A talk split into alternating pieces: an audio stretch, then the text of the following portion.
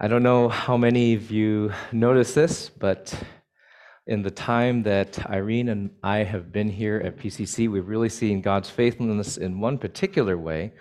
Today was the first day that we had Hannah serving as a song leader here at PCC. And that was a very encouraging and blessed thing for us. I don't know if you've noticed, but we've actually had a complete turnover of our song leaders since we came here. We had a wonderful brother and sister serving here last year, Calvin and uh, Jackie. And Jackie just moved on the last month. You know, she's going now to seminary and pursuing missions. And so God has been calling really wonderful people out of this congregation to go serve in other places. Uh, and He's also been bringing us wonderful new servants to come alongside us and serve. And Hannah has been such a joy. And we also have now Louise, Irene, and Matthew, who all have come here, or not Louise, but come here in the last year to serve together. And that actually is a reminder that we're going to be looking at different ways that all of you can participate in life of the church. And upcoming this next month, we're going to have a ministry fair, and we welcome all of you to see how God may be calling you to serve in this church. And this goes along with what we've been looking at in Philippians. We've been looking at the community of the church. What is it that God has done in order to make his people a community, to make them one body? And there are a number of things that we see here in the book of Philippians that serve as the foundation for why, as a church, we are able to be a body of people. We are able to be a community that is united in a greater way than what is otherwise possible in this world. And this is through the work of God's Spirit in order to unite us, first of all, in purpose. Our purpose is to glorify God and enjoy Him forever. We have a common hope, and that is our reunion with our Lord. And as we look forward to that hope, we are being made into one body, the very body of Christ. And in becoming this community, we also share the same struggle. And that is the struggle against our old nature, which is a very self seeking, self glorifying nature to become a people who will seek the glory of another, the glory of our Lord and Savior Jesus Christ, and the struggle to trust in Him. And that is the struggle that we come to now in Philippians chapter 3. And so I invite you to turn there with me. Uh, we do have many new people here this morning. Uh, I know many of you are coming uh, from Pitt, CMU, and Duquesne uh, to join us here. And uh, if you do not have a copy of the book of Philippians, I saw Julie waving them around earlier. Raise your hand, and Matt Donham's got a number of those copies there. I don't know if we have enough, but raise your hand if you don't have one, and we'd like for all of you to have a copy of the book of Philippians in the English Standard Version. But we've come here now to chapter 3. And I don't know when we, when we read together as a body, it's a wonderful thing to read the Word of God together, but sometimes we can just kind of mechanically read the words. But did you notice that there's kind of a weird disjunction in terms of the idea? So if you're, you're thinking about this passage as we read through it, doesn't it seem a little bit odd to you? Because look at the ideas that Paul is bringing together here in chapter 3. Finally, my brothers, Rejoice in the Lord. To write the same thing to you is no trouble to me and is safe for you. So the idea of joy and rejoicing. And that is put together with look out for the dogs, look out for the evildoers, look out for those who mutilate the flesh. What a cause for rejoicing that is. and so, actually, Elder Gordon and I, as we were looking through the book of Philippians and thinking, how do we uh, preach through this word? How do we go through these passages? And, and we actually had some discussion of does this actually fit together with the preceding passage, or does it fit with this following passage about uh, flesh mutilating, evil doing dogs? And so, how does this passage fit together, or how does it fit together with the preceding passage? And what we have here is both an instruction and a test. And so, what Paul gives us in this following passage, right here in chapter 3, is both instructions and a test that flow right out of what he has been writing in the preceding passage. And so, remember the great principle that he's given us earlier that, that gives Paul a certain kind of power. It gives him the power to withstand suffering, to withstand persecution, to withstand the jealousy of others in the church and rivalry. And in all those circumstances, he is able to rejoice. And why is that? Because the great principle he's given us in chapter 1 and verse 18 for to me to live is Christ and to die is gain. And I trust that if you've been with us here in the last three months or so, that verse, you probably have it memorized by now without even trying. But that is the principle that enables Paul to live in this Christian community despite all the kind of troubles that he is experiencing in it. Just think about it. Uh, if you were visiting this church for the first time, actually, so as I read that now, uh, I recognize that actually many of you probably are visiting this church for the first time. Would you come and enjoy communion in a church where others were jealous of you and envious of you? And trying to take your position and, and, and, and trying to take advantage of misfortunes that had come upon you. And that is exactly the situation of Paul. But because Paul has this principle guiding his life, for to me to live is Christ and to die is gain, he is able to rejoice in these circumstances. And so when we come to chapter 3, what we see is that that first verse, finally, my brothers, rejoice in the Lord. To write the same things to you is no trouble to me and is safe for you, is actually the perfect conjunction between the end of chapter 2 and the beginning of chapter 3. And the reason that Paul in chapter 2 was talking about Timothy and Epaphroditus is to show us that what it looks like when we set other people's interests, other people's good ahead of our own. And you remember the preeminent example that he sets before us in that case, who is Jesus Christ himself, who, though he is in very nature God, did not consider equality with God something to be grasped, but instead made himself nothing and became obedient to death, even death on a cross. And so Christ then becomes the preeminent example of this other oriented life. The God who is, and though he is the greatest being in the universe, seeks not his own good, but desires the good of his people. And so that is our struggle for sanctification. Can we become like God? Because we as human beings are created in the image of God. And an essential aspect of that image of God is that we do the things of God. What God does, we do. And that means that we also have the same attitude as God. And so, just as God seeks the good of the others, we also seek the good of others. But supposing you have been walking that journey and you have actually come a good way on that journey and you've been living a life where you have been pouring yourself out to others.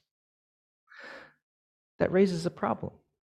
Well, what's the problem with being someone who does good for others? And it's this sanctification is just one hop, skip, and a jump away from self justification, from pride, from self centeredness.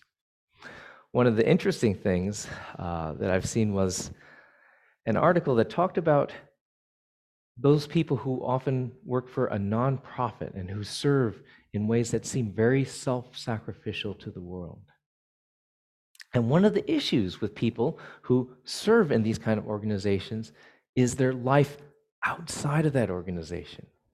Because there's a sense in which if you have been living a life and you think, I've been doing all these things for other people, well, then I'm entitled to something for myself. I'm such a good person. I've, I've done so much for others.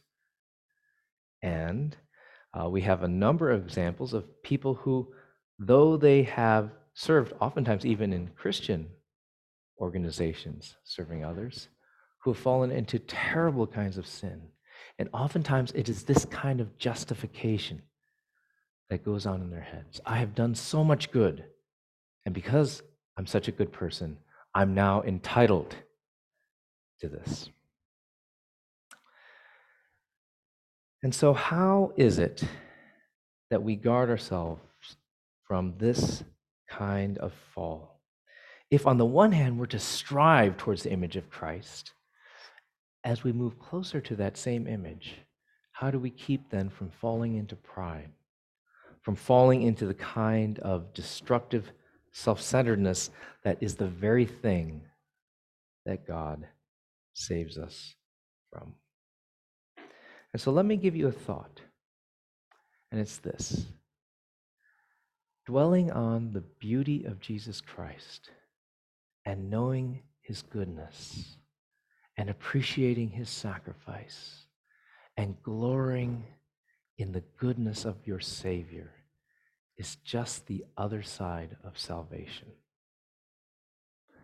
Being saved, as salvation comes to fruition, will inevitably bring you to focus on Christ, to have your mind dwell upon the goodness of your Savior, and appreciate his beauty. The glory of the cross and salvation are two sides of the same coin. You would not find a Christian who has become a faithful servant of God who does not also see the beauty of the Lord Jesus Christ. I hope this doesn't embarrass my wife. I'm going to share something with you that she does and as I look at that, I see that in many ways, there's something that she's got in her life that I need to strive more toward. And so, one of the things that uh, Irene, um, ever since actually we've had children, has done is she gets up long before they do. And the reason for that is once they get up, there's really not a lot of peace and quiet you're going to have. And the thing that Irene used to do when we lived in this uh, small condo was she would get up and she would go into this little room that she had and she'd close the door. And if you take a look at her Bible, you'll see the evidence of this. And so uh, Irene and I have different personalities in some way. If you look at my Bible, my Bible's quite old, but if you and you can come up and look at it later. If you look at my Bible, it's in pretty good condition. I hate it when when uh, you know the pages get dog-eared and folded over and stuff like that. And so I actually like take a little clip and I, I clip the pages down so the corners don't get folded up, and so it, you know looks really nice. Uh, some of you I can see are probably like that, like me. Irene's Bible is a mess. there are so many dog-eared pages, and so it doesn't close quite right. But the biggest reason her Bible doesn't close quite right is not because there's a lot of dog eared pages, which there are, but because she would do her quiet time every morning and she would just kneel over her Bible and she would just weep over the pages because she would look in the pages of God's Word and she would see the love of her Savior and the goodness of God towards her and examine her own heart and just weep over these pages of God's word to her of his goodness. And that is a huge part of the work of God in our lives to bring us to see him. And as we have Christ set before us, what that does is it brings a certain kind of humility into our lives. Because even Christ, who was God, did not exalt himself, but loved his people and gave his life to be obedient to the Father in order to present to the Father a people sanctified by his blood, saved from wrath, and into a relationship again with the God who created them. And so, this is what Paul is doing there in chapter 2. He sets Christ before the church and he says, Look upon Christ. Consider Christ. Consider the attitude of Christ, who considered not only his own interests, but set the interests of others ahead of his own. And then, as we walk that path of sanctification, he gives us what it looks like in the people of God, those who have been saved. Timothy and Epaphroditus. Timothy, who Paul says, I have no one else like him, who looks not only to his own interests, but the interests of others.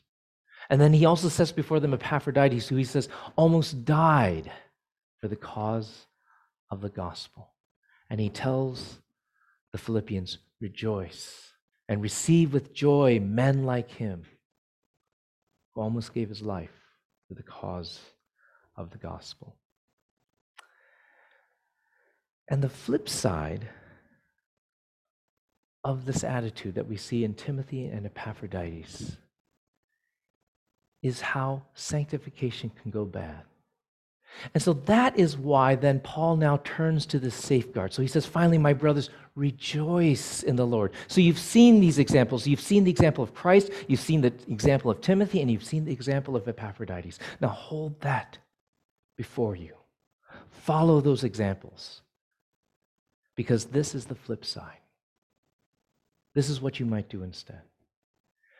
Because as we walk that path of sanctification of God, as we walk with the Lord, the temptation is to start thinking very well of ourselves. So, what was wrong with the Old Testament law? Nothing, right? I mean, God had given it.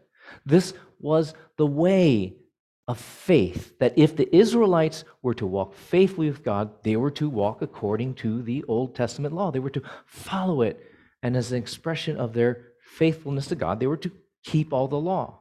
And it would do two things. First of all, it would demonstrate their faith, but also it would show them the ways in which they fell short. And so there was also the provision in the laws, you know, of all the sacrifices that people could offer, depending upon the type of sin they had committed or the way they needed to come back into the relationship with God. And so there was nothing wrong with the law.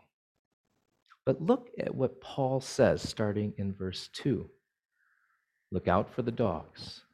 Look out for the evildoers. Look out for those who mutilate the flesh. And without being too graphic, the first century reader would have seen this, especially the Jewish uh, authorities would have seen this in a much different way than we do today. Because Think about how the Jewish people regarded dogs. They were not just these cute, fluffy animals that our worship leader Hannah keeps as pets. She used to train dogs, so we know she loves dogs. But Jewish people didn't see dogs in the same way. They were these unclean animals.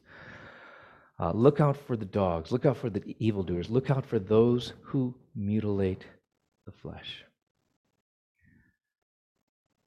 Paul is reversing, actually, the way that the Jewish person who valued the law and strove to keep it would see actually all of us as Gentiles.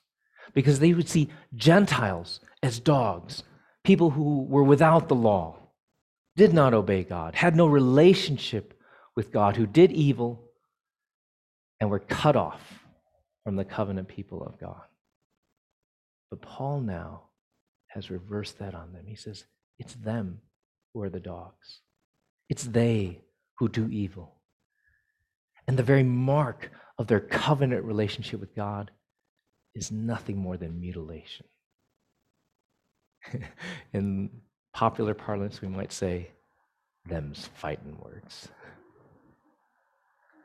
Why is Paul so impassioned? Because the distinction between living a life glorifying to God, that is walking the path of sanctification, might look no different than a very self justifying way of life. And the difference is one of attitude.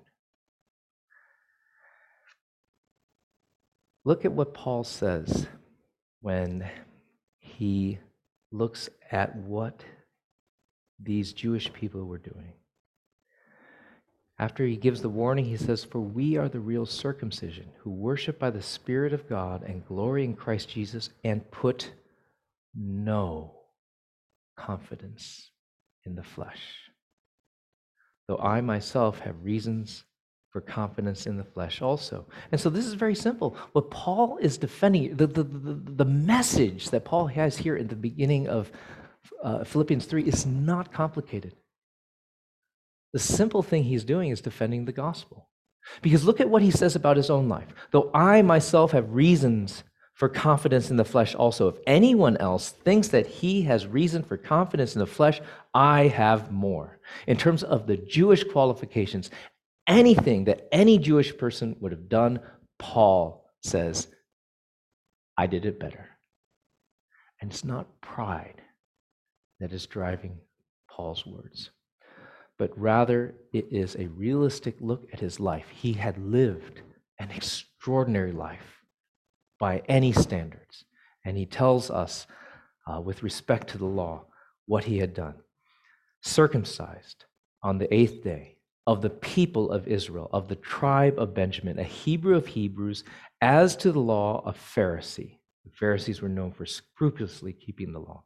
As to zeal, a persecutor of the church. As we saw in, see in the book of Acts, Paul had gone in, in defending the faith, had gone and dragged, been dragging Christians off to prison, and not only had persecuted the Christians in Jerusalem, but when he was met on the road to Damascus, was striving to extend his program of cleansing the faith of this heretical Christian belief. A pers- as to zeal, a persecutor of the church, as to righteousness under the law, blameless. Then what he, look at what he says in verse 7. But whatever gain I had, I counted as loss for the sake of Christ. Indeed, I count everything as loss because of the surpassing worth of knowing Christ Jesus my Lord. For his sake, I have suffered the loss of all things and count them as rubbish in order that I may gain Christ and be found in him, not having a righteousness of my own that comes from the law, but that which comes through faith in Christ, the righteousness from God that depends on faith, that I may know him and the power of his resurrection and may share his sufferings, becoming like him in his death, that by any means possible I may attain the resurrection from the dead. What is Paul talking about here? It's just the gospel message. It's not complicated, right? What he's saying here is this is how we are saved. We are saved not because of the works that we have done. Whatever anyone could have done, Paul had done more. But he said it was rubbish because of the surpassing greatness of knowing Christ Jesus, my Lord, for whose sake I have lost all things, because it is the work of Jesus Christ that is sufficient for salvation. And as much as Paul had done, it would not suffice to save him. And so he had given it all, not because he was making this great sacrifice for Christ. He does it I count it as loss for the sake of Christ, for the sake of knowing Him. And Paul gains his salvation not because of his own obedience to the law, which, as exemplary as it was, was not perfect and could not have saved him, in order to gain something he otherwise could not have had his salvation. And so, what Paul is impassionately defending here is simply the gospel. And so the what of what Paul is saying here is not complicated. It is simply defending the great Reformation principle salvation by grace through faith alone. Sola gratia, sola fide. But here is where the test comes. Because as we look at this passage, what we see is not only the content, the propositional truth of the gospel, but we also see the effect of the gospel.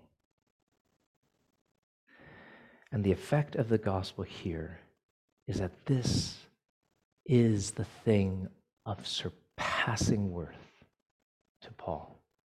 Let me ask you what is the thing that is of surpassing worth to you? What is it that, if threatened, would cause you great anxiety? What is it that, if someone else attacked it, would provoke you? One of the things that Tim Keller talks about when he talks about idols of the heart is he says idols defend themselves. And so you can tell what really matters to someone when you know the things that make them really angry. but I would extend that and say it's not only idols that can cause great passion, but it's what ACF was looking at last year. What is the treasure of your heart? And when the thing that you value above everything else, when that thing is attacked, that's the thing that's provoking. That's the thing that stirs the passion. That's the thing that raises wrath. And it can be a righteous anger or it can be a self centered anger. Right? Because what we have here, what Paul demonstrates to us here, why he turns to such strong language in condemning these Jews that were striving to walk in that way, is because they were promoting another way of salvation. And for Paul, the surpassing worth of Jesus Christ was his passion. Now, on the one hand, what does it matter if someone attacks God? If someone deprecates the gospel? Like if, if we're engaging someone in conversation and they say negative things about God? Well, as a Christian, there's actually a great comfort there. Uh, there's uh, uh, uh, the story in the Fellowship of the Ring when, um, so I, I never saw the movie. I read the books, so I don't know if this is in the, the movie part or not. But there's a point at which when uh, Frodo and Samwise are journeying through the land of Mordor, and they're just struggling, and they're going through this cracked and barren land, and, and they're trying to survive on the Lembas, and, and, and, and striving to walk forward each day, carrying that heavy burden of the ring, and it becomes such a heavy burden that at times Sam carries Frodo on his back in order for them to make progress through this land. And there's one night that, as they're laying there and they're looking at their journey and it looks hopeless, and they look up in the sky and they see the stars there, and the stars are untouched by the struggle that they're undergoing here on earth, and it's a comfort to them. And how is it a comfort? It's a comfort to us as Christians too, because whatever anyone here on earth might do in terms of attacking God, is God disturbed by those things? God is not harmed. He is not harmed when people here on earth attack him or his gospel. But his gospel is there to restore us into the right relationship with him that we might receive his blessings. But there is a passion that Paul has for the gospel because he loves the Lord Jesus Christ. And so, any of us, when, when those who we love are attacked, or when the things that we value are threatened, that raises our emotions, that raises an anger in our hearts. And the test here that Paul gives us, not directly in his words, but in the way that he speaks, is the question is this your passion? Is this what you love? Because not only is salvation in the truth of the gospel, the effect of salvation is to transform the person. And so if you and I do not value the gospel in the way that Paul does, that shows at the very least that there is something amiss with our lives. There's a way in which the gospel still needs to take hold of us. If our purpose is to grow the church, and we're willing to compromise the gospel in order to do that, then we've lost the foundation of what makes us a people of God. Because once we start turning in this way, do you realize that that's actually the thing that destroys community? The effect of salvation is to bring people of different interests, people of different values together into one body that loves and cares for one another. But once we start living in a different way, that destroys community. Once we start thinking we're saving ourselves, that destroys community. And that is actually one essential difference between Christianity and every other religion out there. Because in every other major religion, you are the one who is responsible for your salvation. It is what you have done, what you have accomplished, that determines your place in Islam, in Hinduism, in all the major religions. It is your work which establishes your place. Well, what's the consequence of that? If my place before God is dependent on my work, and I think that I have a good place, who gets the credit for that? And do you see, that is exactly what the people in this passage have done. Watch out for those dogs, those evildoers, those mutilators of the flesh. Why? Because they are putting confidence, Paul says, in what they have done. And ultimately, that stratifies a community because there are those who have done what they should do. And because of that, they should prosper. And there are those who have not done what they should do, and that is why they suffer. As Christians, the salvation, the gospel of God lays the foundation for who we can be as a community because it is a gospel of compassion. None of us is worthy. None of us has done what we need for salvation. None of us is righteous on our own. All together are dependent upon Jesus Christ. And so Paul concludes in verse 10 that I may know him and the power of his resurrection and may share in his sufferings, becoming like him in his death, that by any means possible I may attain the resurrection from the dead. And so I want to leave you with a challenge today. And uh, I'll relate to you a story from my life that I think illustrates this because it is so easy to turn away simply from seeking after Christ and knowing Him. Uh, so, a couple of members of our congregation started seminary this last week, and uh, I don't know if it swayed them at all, but I have shared with them a little bit of my experience going to seminary.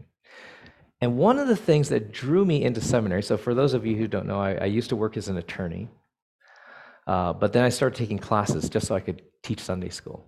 And look where that's led. But um, uh, one of the things that attracted me to seminary was this. Uh, so I'd gone to uh, schools which were pretty, uh, we called it back in those days, cutthroat, because people were in competition with each other.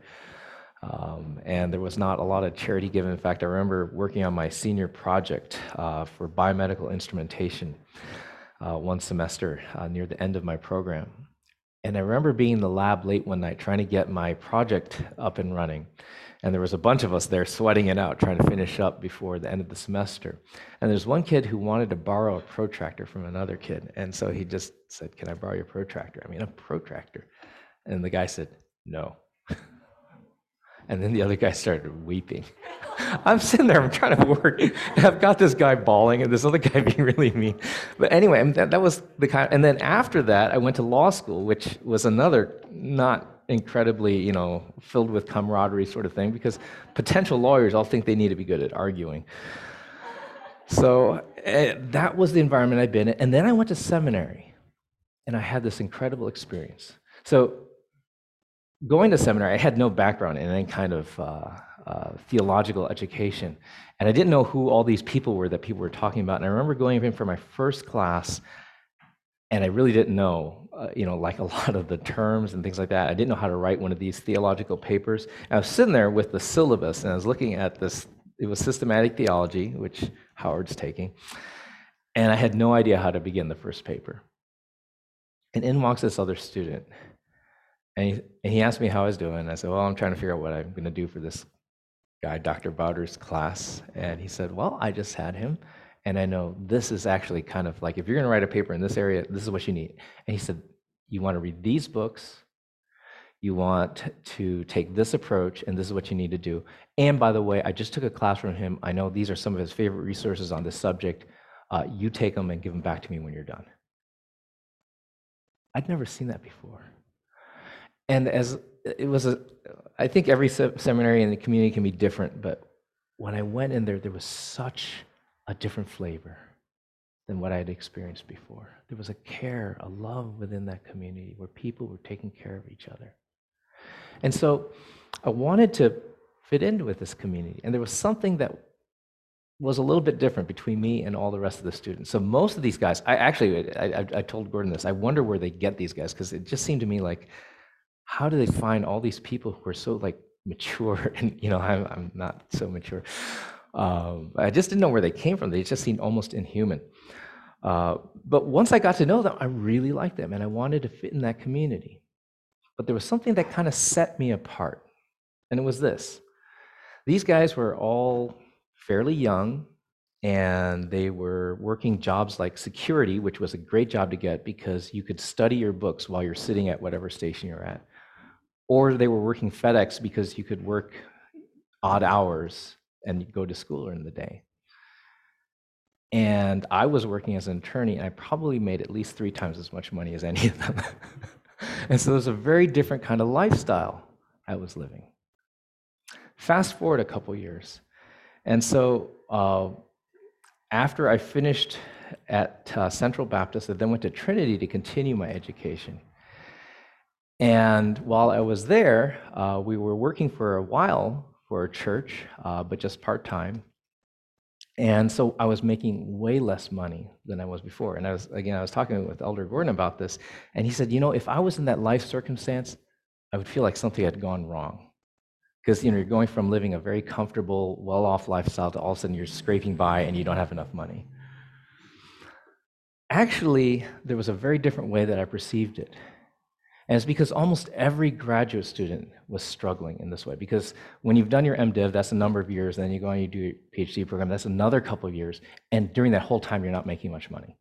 And so almost everybody, by the time they reach that stage, is financially struggling. It was very easy